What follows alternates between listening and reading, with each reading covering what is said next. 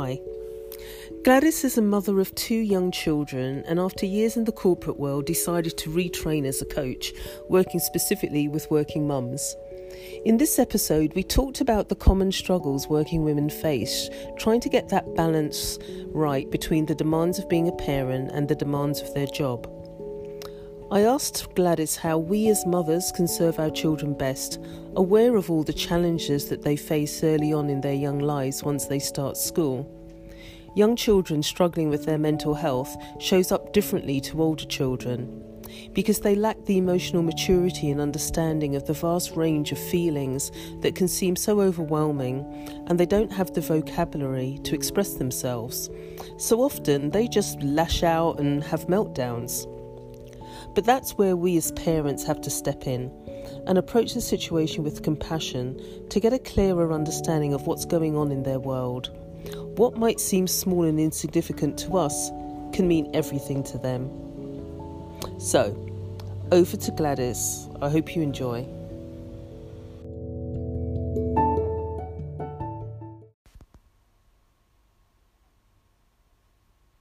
So, hi Gladys. Welcome to my podcast. Let's talk about self harm, a discussion about parenting teenagers and mental health. So, you're like me, a mother and a life coach, and so you're already doing two very important jobs in my eyes. How did you get into coaching, and why did you want to work with mums?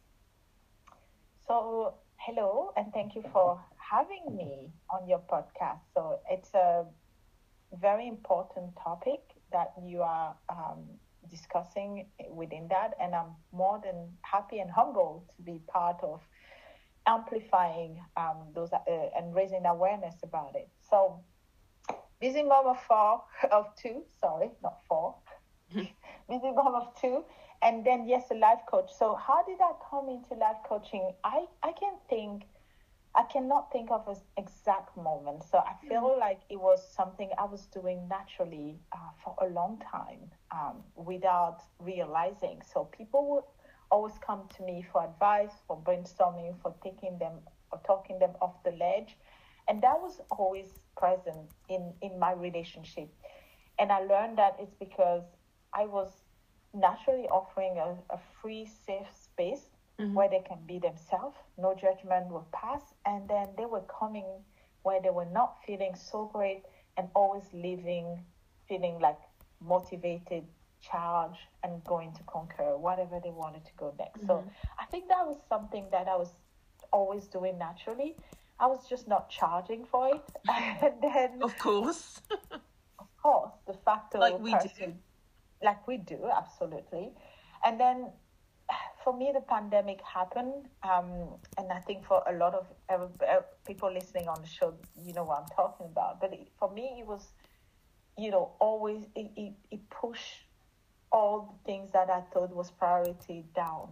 Right, mm-hmm. I I was always thinking, and I had uh, friends and family that was asking me to put the coaching business out there, but I was always thinking I don't have the time at this point, and when X will become Y, etc. But with the pandemic, all all that stopped mattering mm-hmm. that much, and suddenly all my excuses were glaringly obvious. They were excuses, and then I always talk about, you know, getting out of your comfort zone to my mm-hmm. client, and I thought, yeah, I should walk the walk and drink my own yeah. champagne, and I launched my coaching business um, last year. So it's it's very dear to me. Um, to create again that structure around creating a safe space and getting people um, to come and unburden themselves for a little while. Um, why mother specifically? I think obviously I am a mom. Mm-hmm. I think moms are awesome, the mm-hmm. best people in the world. Uh, yes, I'm a bit biased. Um, but also, I thought, what group can I relate to? Can I impact quickly because I walk in their own shoes? And the answer was a working mom. So that's the gist of it. Mm-hmm. Yeah, that's lovely. So, um, what are the age range, the typical age range of the children of the women that you work with? Um, it varies. I had, um, you know, mothers that came with like newborn, Mm-hmm. Trying to, um, you know, adapt to motherhood and adjust to that. Um, to uh, mothers that have preteen, right? And mm-hmm. I currently have a client that have adult kid. Mm-hmm. So I, I have a lot of range when it comes to children. But motherhood is motherhood. I think the big lesson that I learned is like it's a journey. And then you start, you may be new in that journey. And then, but I always think, oh, there's an end when they leave the nest. Mm-hmm. There's no end. There is no I'm end. sorry, spoiler alert. Uh, there's no end. Yeah, it comes with a warning. I wish someone had said that to me because initially I was thinking, you know what, you get them, you welcome them in your fold, and then they're 18 and they leave the nest, and that's it. No. no, and, and, and even at 18, they're still kids, they're not adults. I know, I know. But you know what I'm saying? I. Um, so what struck me with that particular parent of mine, her kids are older and she's an empty nester, but she still have the same problem as my brand new mom uh, worrying about her kid and figuring out if she's a good mom and all those things. And you're like, but they adult. And she's like, yeah, but they're still my kid. yeah, I, th- I think the thing is that you never stop being a mother. Never. You never yeah, that's why I say spoiler parent. alert. If you guys were like me thinking you stop, there's, there's no end. no, that, that's, that's a lifetime um, badge of honor that you yeah. wear and you carry that with you to to the grave. So even when they're adults, you just have different worries or concerns throughout Absolutely. their ages and the phases that they're going through. Absolutely, and and that's the biggest lesson. I, I guess I could have learned that before because I have my own mom and I still take it for granted. Mm-hmm. if I go to her for random questions how do you remove stain from this but that's now my way of you know with my mom and she's still worrying about me not eating enough or not sleeping enough and i'm like really yeah see yes. There, there's I, know. No I, I, say, I, I say it was there in front of me all along but it took me another mom to realize that yeah you still need your mom um, somehow you know different capacity you do. So you may or may not be aware that most mental health issues in adulthood have manifested themselves by the age of 15, and experts recommend speaking and offering support to children in the early years, as this is where the first signs of a problem or a struggle can show up. So, what are the kind of typical issues that these mums come to you with, and how do you help them? I was there's different issue that people come with, but I would say if I have to make a category, um, the, the easy one that I would fall in is mental health. And you ride with the, the, the, the, the issue that impact kids, but sometimes, not all the time, sometimes it's because the mom, the parent don't take care of their own mental health and it impact, yeah. you know, the child. So a lot of um, my moms, they come because they want a work life balance. They want um, to re- stop and recharge because they don't know when to stop.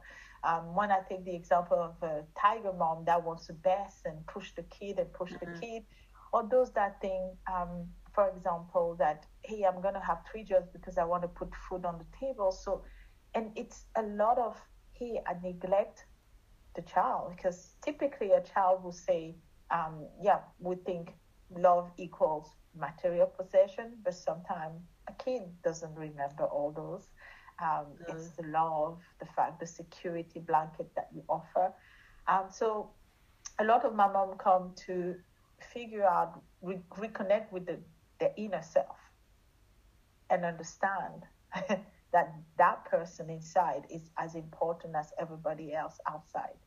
And I guess once you're centered, when you know exactly what you bring to the table, you know when to leave that table because you mm-hmm. need to recharge. It impact, um, you know, profoundly all your relationships. So I guess what I'm trying to say without being the expert in the room is if you take care of yourself, if you fill yourself up, you just gonna overspill on other roles that you're doing and it will impact that and i don't i don't think we choose that but when you have children you, you become the de facto role model for them right mm-hmm. um, yeah. they see the, the, their world is what you tell them mm-hmm. it is right and some some kids you know never see their mom relax you know putting herself first and yeah. some kids don't see their mom some you know there's Mm. different circumstances but yes i think if i have one advice to to the moms that are listening to us first it's never too late um, to seek help and to start something great. Um, the second thing is like you know your little girl your little guy what do you want them to be? When they look at you is it are you are they going to emulate you or are they going to say oh my god that was the worst thing that Mhm. i had. So in every single action um, i'm i'm i'm the mom that i am i will say because and thanks to my mom. There are things that she was doing that i wasn't necessarily fan of and i Mm. won't do but it's all related to how she parented me Yeah. right Yeah, exactly. Because 80% of parenting is role modeling. So, you know, our kids are watching us, and especially the younger they are, that's how they learn to be whoever it is that they are, and they take on our beliefs. So Absolutely. that's why it's so important what we actually feed our children um, with our thoughts and our behavior, how we react to things. And that's why it's important, like I said at the beginning, you feed your kid, but you have to feed you first. Your thought, your behavior, feed your own brain with positivities. Remove yourself from toxic relationship, people, situation. If you are strong, guess what you're gonna give out? Yeah. Strength. Yeah, exactly, exactly. So um, there's, um, you know, when we talk about young children, there's, um, you know, children of a certain age aren't able to really verbalize their emotions or their feelings or even to identify them. So you see a lot of sort of like behavioral issues that are the prerequisite to perhaps a mental health issue that would manifest itself later, such as when they're withdrawing, when they're struggling to form relationships, shouting, hair pulling, throwing things, um, being unable to sit still. So by the time they get to school, they may have difficulty sitting still and concentrating. So, do you think that schools and the staff are equipped to dealing with the required, you know, additional requirements to support children? And how does that look like for you in Canada? Oh, that's a super controversial topic for me. Um, I'm not an educator. I have a, a, a ton of respect for educators. There are very good educators out there. Um, I don't necessarily think they have the structure and the means to to to amplify their own, you know, goodness. I Mm. guess. Um, as a parent, I, I I think let me start at the beginning of that sentence where we see all the signs on our kids. I think um, as parents we have to have those tough conversation with us first. Do we know our child? Do we connect with the child, the center mm-hmm. of our child? So when I see those signs, I know exactly that there's something that not right, right? Mm-hmm. As a mom, as a parent, and I'm sure that you know we have wonderful mothers as listeners, and they will be the first, you know, you know, part, the first person that will say this, this is something not quite Yeah. right. Yeah. And I would assume that you will know your child so well that you will know it and you will notice that way quicker than anybody else, right? And want to do something about it and want to have, uh, you know, help, which is the majority of mom. Hey, my, my kid pulled hair. I want to see someone, I, I want to ask for help. Once you get that help, or you're on waiting list if we're on NHS or whatever. But the school has also a role to play. The way I see uh, parenting, it's generally we limit it to dad, mom, you know, family. But parenting is such a network that you're mm-hmm. creating around your child. Yeah. And I consider school as another part of parenting. You co-parenting that child. Um, it depends on what school. As a parent, and I'm gonna talk as a parent. My I'm not an educator. Do I think school is adapted to people that are outside of the box, outside of the norm? Not always. My experience is not often. Yeah, sadly. um, if you fit into a box, quote unquote, that the society has put, then yeah, you can fall through the crack even if you have all those signs that are not so obvious, if you can stay still but you do not dis- disrupt the class, mm. but you don't learn, then you fall through the crack. Yeah. It's when you are obviously distressed. And I, I read a, a, some, a saying that really profoundly resonated with me. They say there's no such thing as a difficult child. It's, there is a child that struggle mm. to say what's what's going on. Yeah and I I think that you know our educators are probably overworked. We put thirty kids in the class, and you know there's long hours. I get it, but there's no proper support, and I'm sure there is some schools and whatever, but it's not proper support all the time for a kid that's outside the box, whatever. Yeah. That outside the box mean. Might mean exactly. Exactly. I mean, um, you know, when you were talking about the larger community, it just brings back that um, phrase that it takes a village to raise a child. Oh my and, God, more often than not now, yes. Yeah, absolutely. You know, the parents definitely have a pivotal role, so we're not going to take that ownership and responsibility away from them. But, mm-hmm. you know, the larger reaches of the community definitely also play a role in that. And when you think of schools and the long school days, that's where they spend the majority of their time.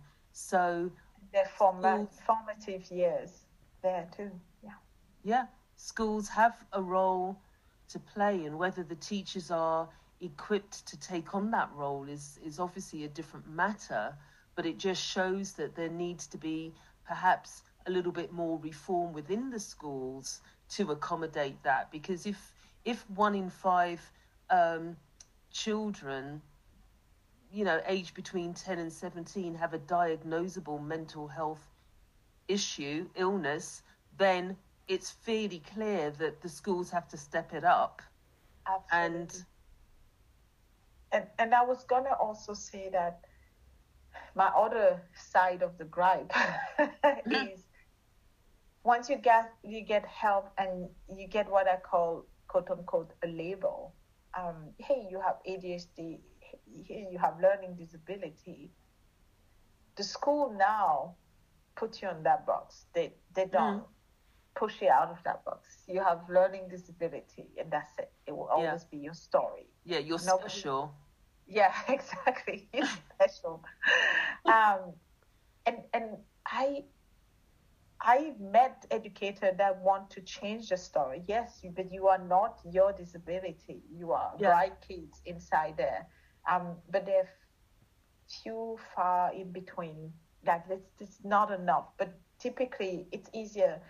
You know, that's that's the human tendency. We want to put you in a neat shelf and a neat box, so I don't have to worry about you that much, mm. right? So you come and you are on the spectrum or you are ADHD or you have learning disability. Those are boxes I know, and I can put you in those boxes and not push you. Mm, yeah. saying? So yeah, yeah. For me, it's almost like, and I don't pretend to be, you know, knowledgeable, but I, I feel like every single child has a potential toward which we can push them a little bit, no matter. Yeah.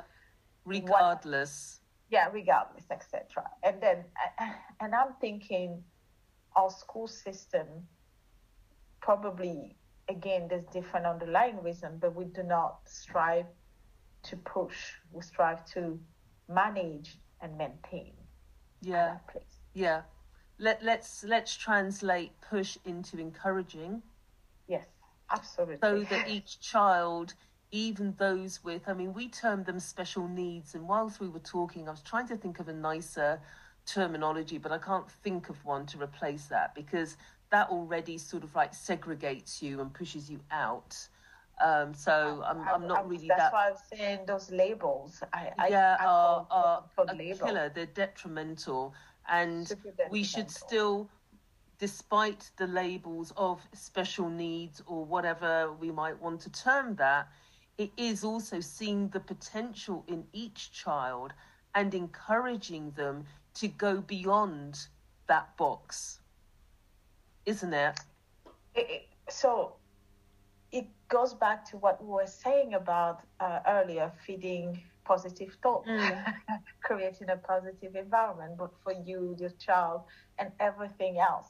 And you and I were talking offline when I said the word that you say to a child affect that child, whether we we want it or not. If I say you are special, you dumb, you are silly, you are all those yeah. words affect yeah. the child um, and may even carry on to create bigger problem depending on, on uh, the child.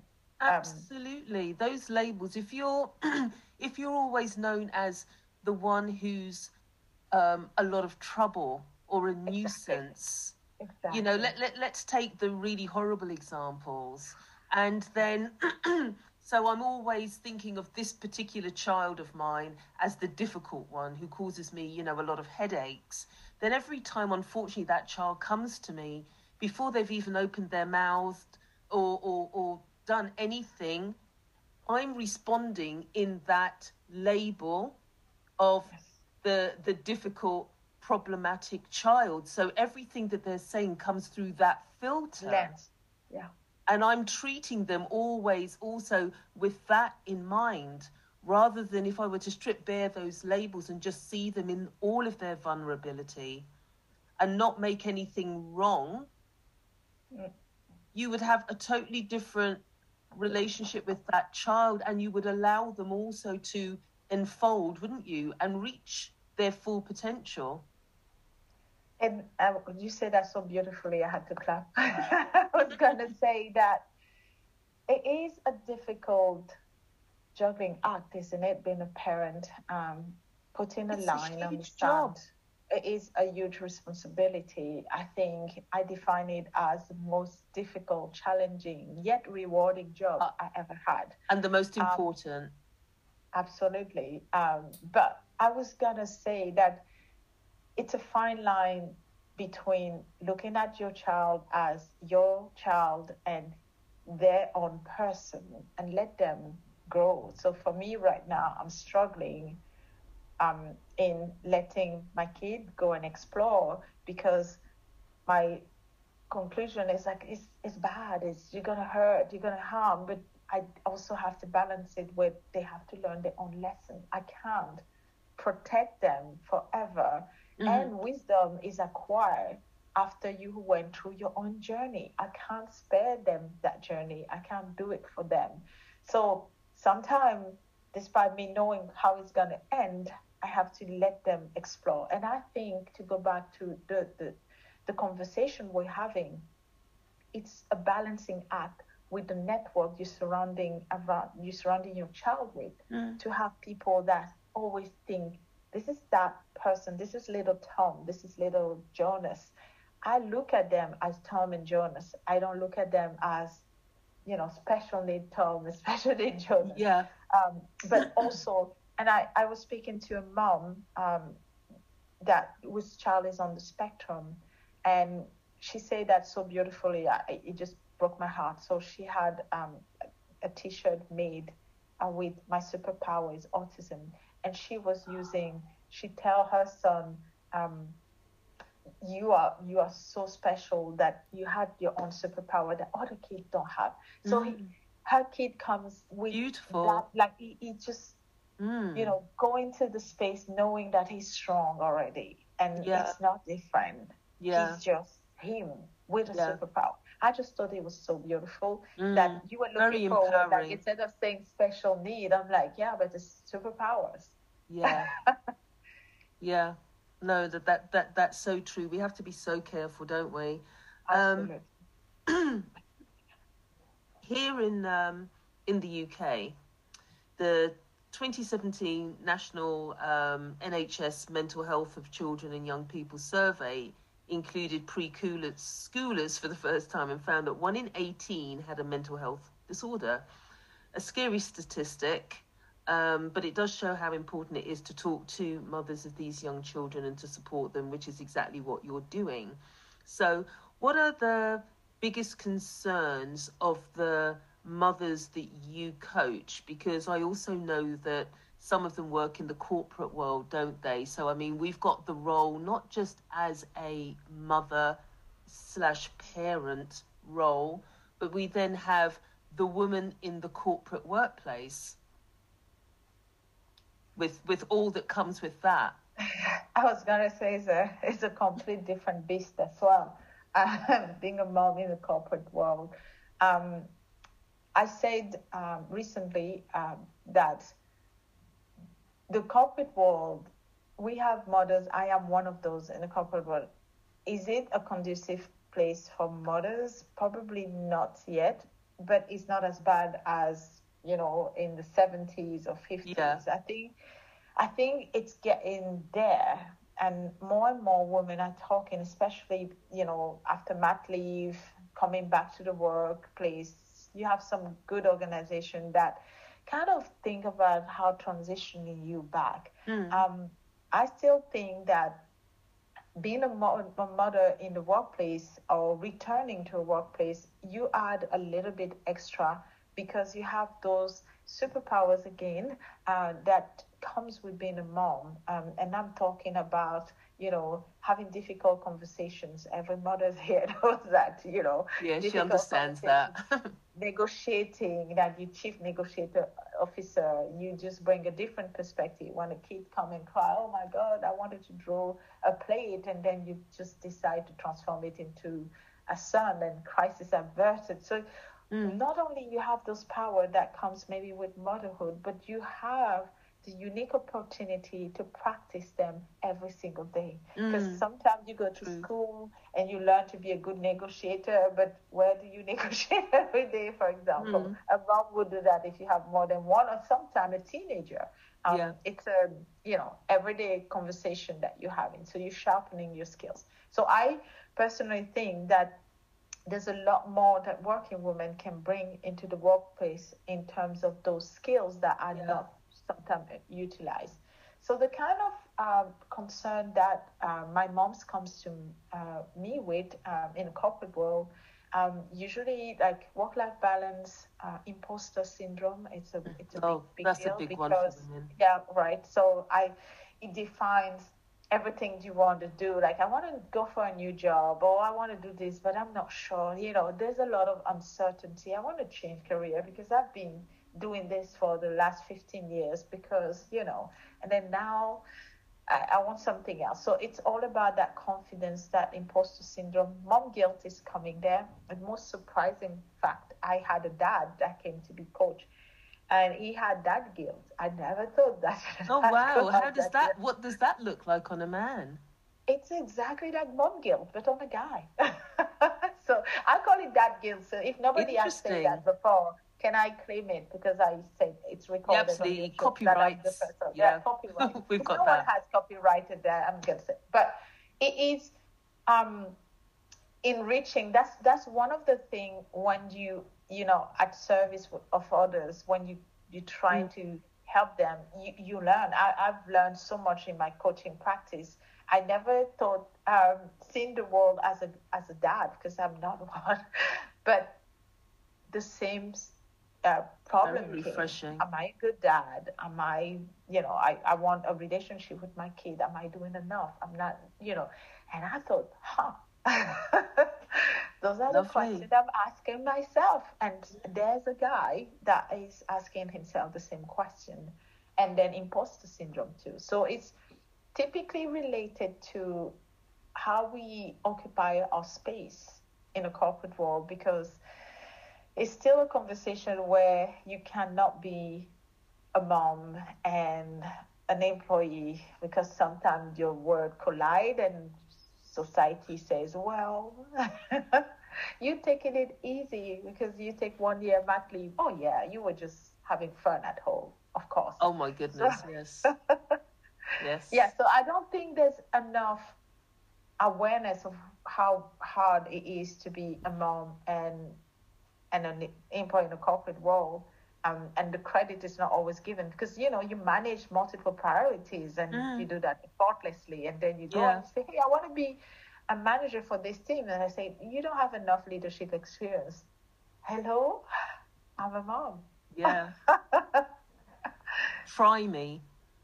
Exactly. But that that as i say the, it's work in progress. It's not perfect but yeah yeah yeah. I think a lot of a lot of times though when you make that comparison women in the corporate world um it is it is that confidence that they lack because when i think of you know i've got a corporate background um as well and when i think of just the simple the simple thing of you know i'm not happy in my job for instance or i'd like a I'd like a pay rise. Yeah, and and you know typically as a woman you will sit there and i might spend the whole weekend putting a whole business case together to justify why i think i deserve a pay rise okay and then you know you you book in the time with your with your boss almost apologetically for taking any time at all of his precious time of course and of course. um and then you'll see your male colleague just go and march in, you know, sort of like, you got five minutes, mate, you know, sit down and then say, listen, I'm doing this amazing job, got these great results, and I really think it's time, you know, six months in, I think I've proven my worth. And it's kind of like, yeah, great. No, John, I was thinking about that myself. Yeah, absolutely. Let me put that to HR. And you've got your whole the weight of your business case still sat there. yeah, I mean, sounds super familiar. Um, I think advocacy, we, we need, um, and it's something I work on myself. Um, so advocacy, I can advocate for others, but it's it's a struggle to advocate for myself. And and still, I find it hard when people say, "Oh, you you impact and influence how I do things," and I'm like, "Whoa, are they talking about me?" because I have no idea. I guess also, as women, we're conditioned and nurtured to make everybody else happy and our need come last. I yeah. think that is the way we were socialized and conditioned. Yeah. Um, and then some of us are super sweet anyway, so this is this is how it even is. more natural. Exactly. But being sweet doesn't preclude you to put yourself first. And I don't think, at least, you know, by our education or, you know, society or, or environment, I don't think we teach enough women to put themselves first.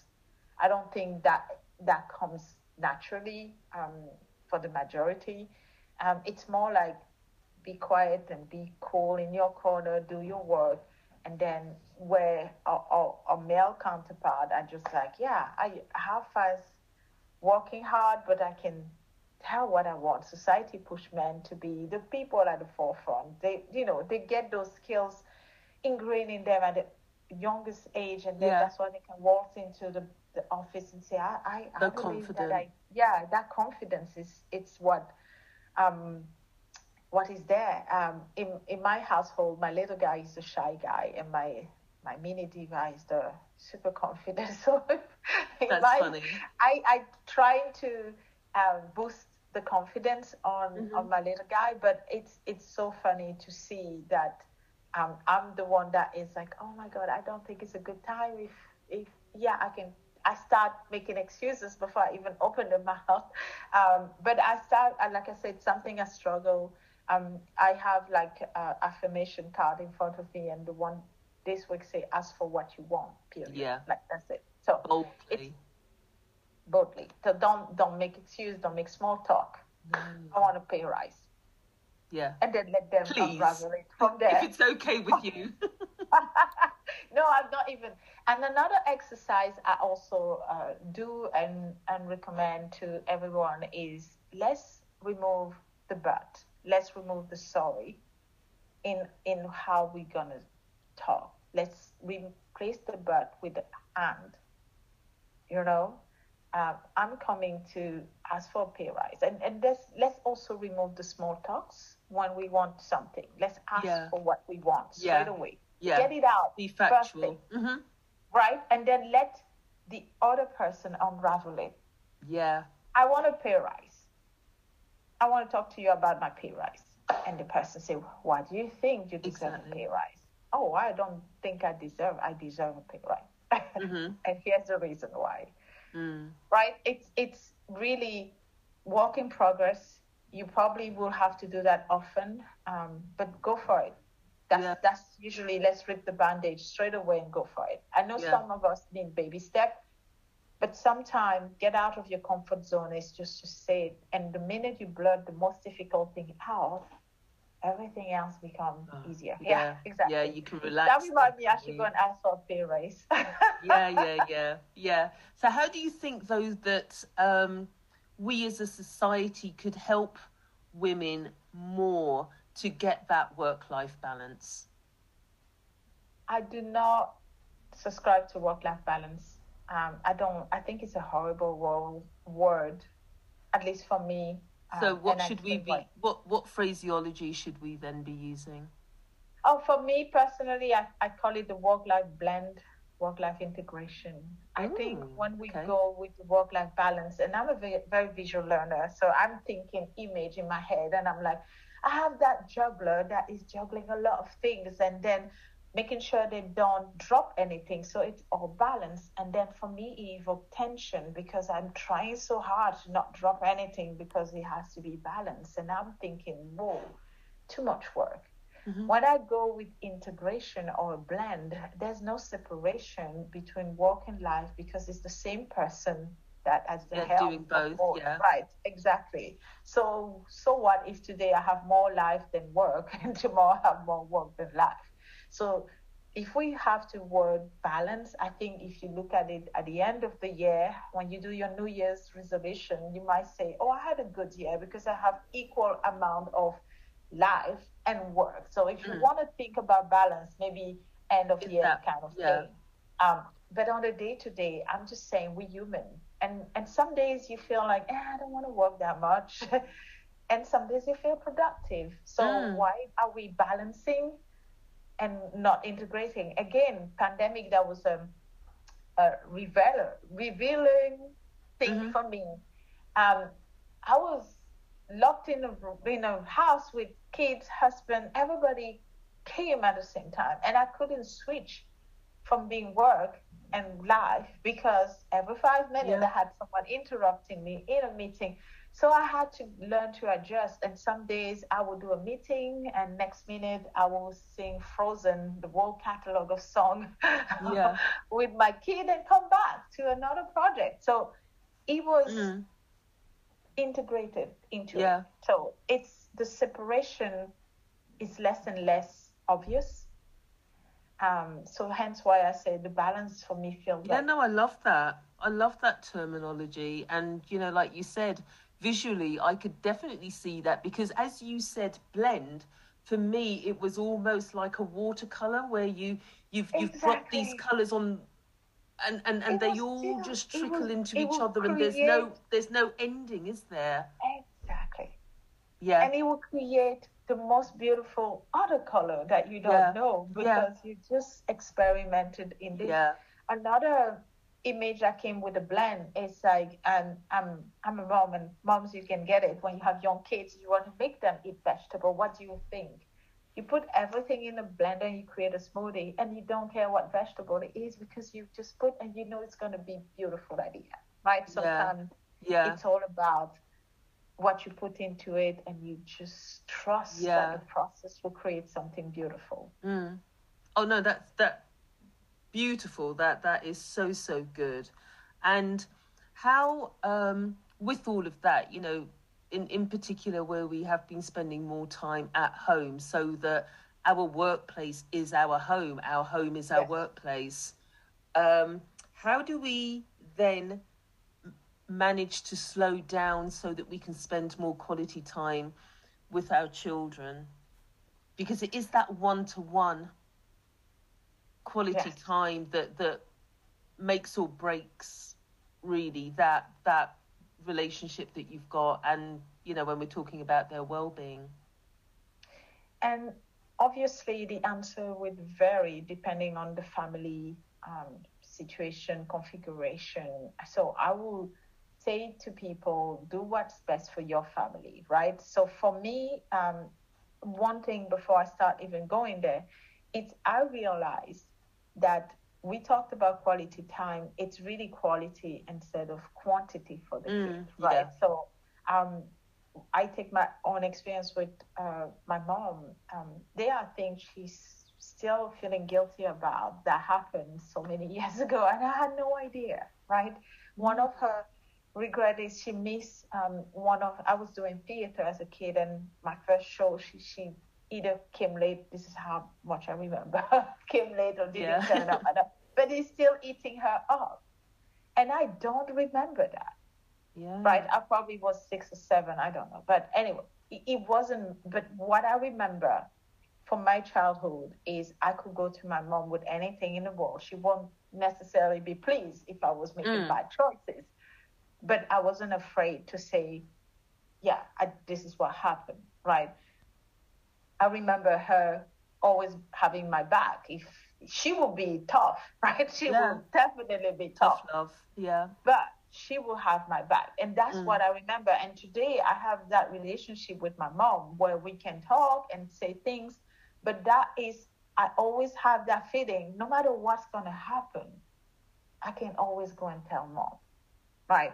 And, and that's what I remember. The quality time, maybe we have had these things together um, I honestly can't remember. I remember particularly we went and traveled together. Um, and, and she was showing me, we went to a country she'd been when she was a, a teenager or a, a young adult, and she was having more fun telling me how things had changed. That I remember.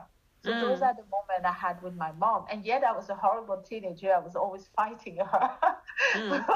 you know, imagining those things, rebelling yeah. against mom. But it it, those things that you have to slow down and spend time with your kid, you really have to, as a mom, as a parent, know your kid. Uh, so my kids are into uh, Minecraft and Roblox, and I can assure you, I had no idea what it was. but I no. always quality time is getting into their world um, a yeah. little bit, you know, 10, 15 minutes at, at a time, and just stay with them and yeah. let them show you and tell you.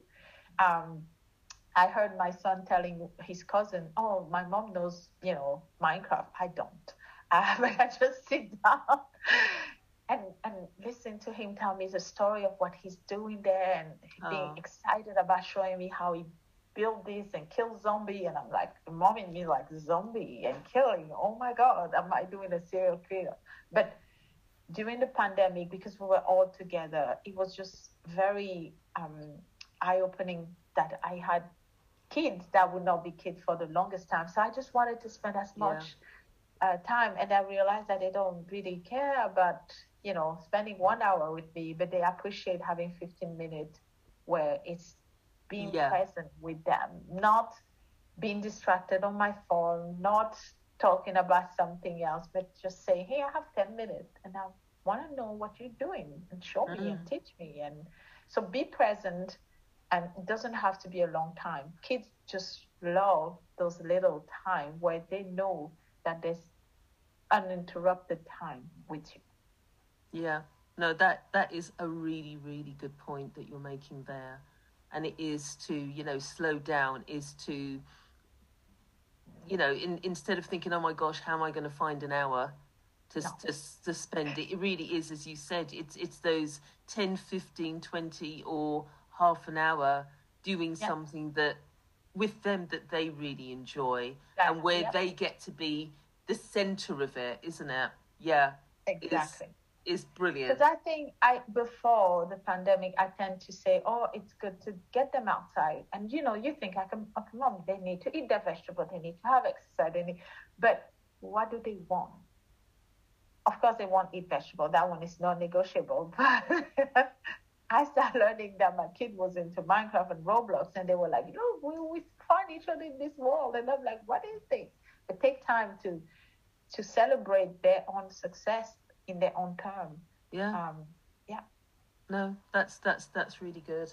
So, um, you know, what what does it look like when you're being then your your best mum, or have you just described it now? uh, on my website, I say there's no way you can be the perfect mom, but there's many ways you can be a good mom. So Mhm. I don't know when I'm a, my best mom. I, I think every single day I have a blank page uh, to set an intention about my motherhood journey. Um, I don't even strive to be the best mom. I just want to be the mom they need. Um, Mhm. I, I see myself as a guide, um, and my responsibility is to equip them as much as I can and prepare them for, for them for a world that I don't even know Yeah. what it will look like. Because No. by the time they're adult, I have no idea what the world will be. So it's I see myself more as a guide, and every single day I'm thinking, what what can I do today to educate, enrich, and make them feel loved and strong? And that's that's the question I'm answering every day. So I don't have the answer about best mom. I just think every day it's it's a new day. Um, Yeah. And I'm hoping I'm the mom they need to grow and be upstanding citizen and balanced individual. Yeah, I think you've just described the perfect, you know, perfect parenting. Oh no, So- no, no. So, so, so well don't done, go, Gladys. okay, and- let me let me tell you something, Shari. If they don't go in therapy in twenty years time, then then you would Yeah, have okay. to talk about it. Yeah. yeah, no, that's true. It's been so wonderful um, talking to you, Gladys, and thank you for sharing, um, you know, your your experience and your thoughts with me. So, you know, people listening, if if they'd like to get in touch with you and find out a little bit more about you, how can they do that?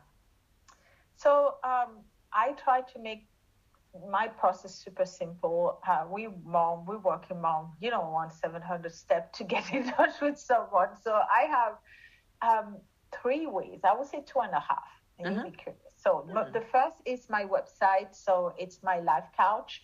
Um, w three W's mylifecouch.com. Uh, I didn't say coach. I say couch. And Couch, usually yeah. I say couch um, because um, I'll tell you why I say that. And in UK we say sofa, but Mhm. couch. yeah. and I had to think about what exactly is in every single household. And I think a sofa, a couch. And sometimes is the, the centerpiece and sometimes is blending into background, but is undeniably the witness of all our moments involving emotion. So if you're happy, you're on the couch. If you are crying, you're on the couch with a girlfriend or Mhm. two Yeah, or alone. If you want some good old comfort, you go on the couch. So the couch is that first place that you yeah, go very central. hmm Right. So that's my practice. So imagine you have a couch, the perfect fabric, color, size, and you come and sit and unwind a little bit for a while. And then you have me that could be your best friend, but always your cheerleader to help you in that journey, reconnecting with your inner self. So that's my life couch. And on my life couch, and you can say, um, you can come and say hi at hello at mylifecouch.com. So that's a very easy way to get me. Um, I have a lot of information on it, blog, uh, videos, all those resources, and I have a success journal. So if you're into journaling, which I recommend, I create a journal for you guys uh, to download for free and try it out. Um, and if you like it, go and buy a real journal.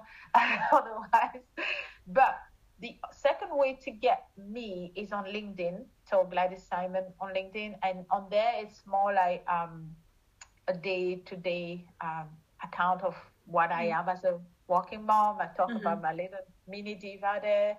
Uh, I talk about my work, so it's just more thought um, around my journey to work, working motherhood. And the half and or third is my Instagram. So I always preach get out of your comfort zone a little step at a time. I'm not a social media person, but I started two weeks ago my Instagram page. So I'm still learning. Mm-hmm. Uh, it's at my life couch. So you go there, yeah. tell me, give me feedback, um, and and tell me what you would like to see because I'm brand new. So help me out. Those are the three ways: website, LinkedIn, and Instagram. Great. So thank you, Gladys. Thank you also for all the fabulous work that you're doing with with the mums out there in Canada and elsewhere. Oh, and oh, um, and thank you for coming on my podcast. Oh, I wish you all the best. Thank you for having me. Thank you for having me. It's it was such um, a pleasant time with you, and you're very very. I, I think I told you um, that uh, offside uh, offline. Um, I have nothing but admiration for what you are, you know, highlighting here. Uh, mental health is it's a struggle, and I typically think in adults, but it starts way earlier. So thank Absolutely. you for doing what you're doing to highlight those causes. So it was nothing but an honor to be on that podcast with you today. Thank you very much, Gladys. Thank you. Bye.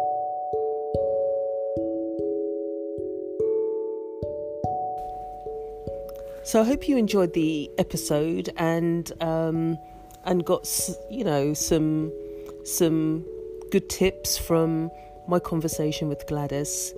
And if you need, you know, to talk to anyone and you want to reach out and contact me, then you can leave a voicemail message or you can contact me directly on email at shari at sharilewisonfrisch.com. And if you'd like to come on my podcast, then also reach out and contact me and leave a review if you enjoyed this episode. So, thank you. Until the next time. Bye.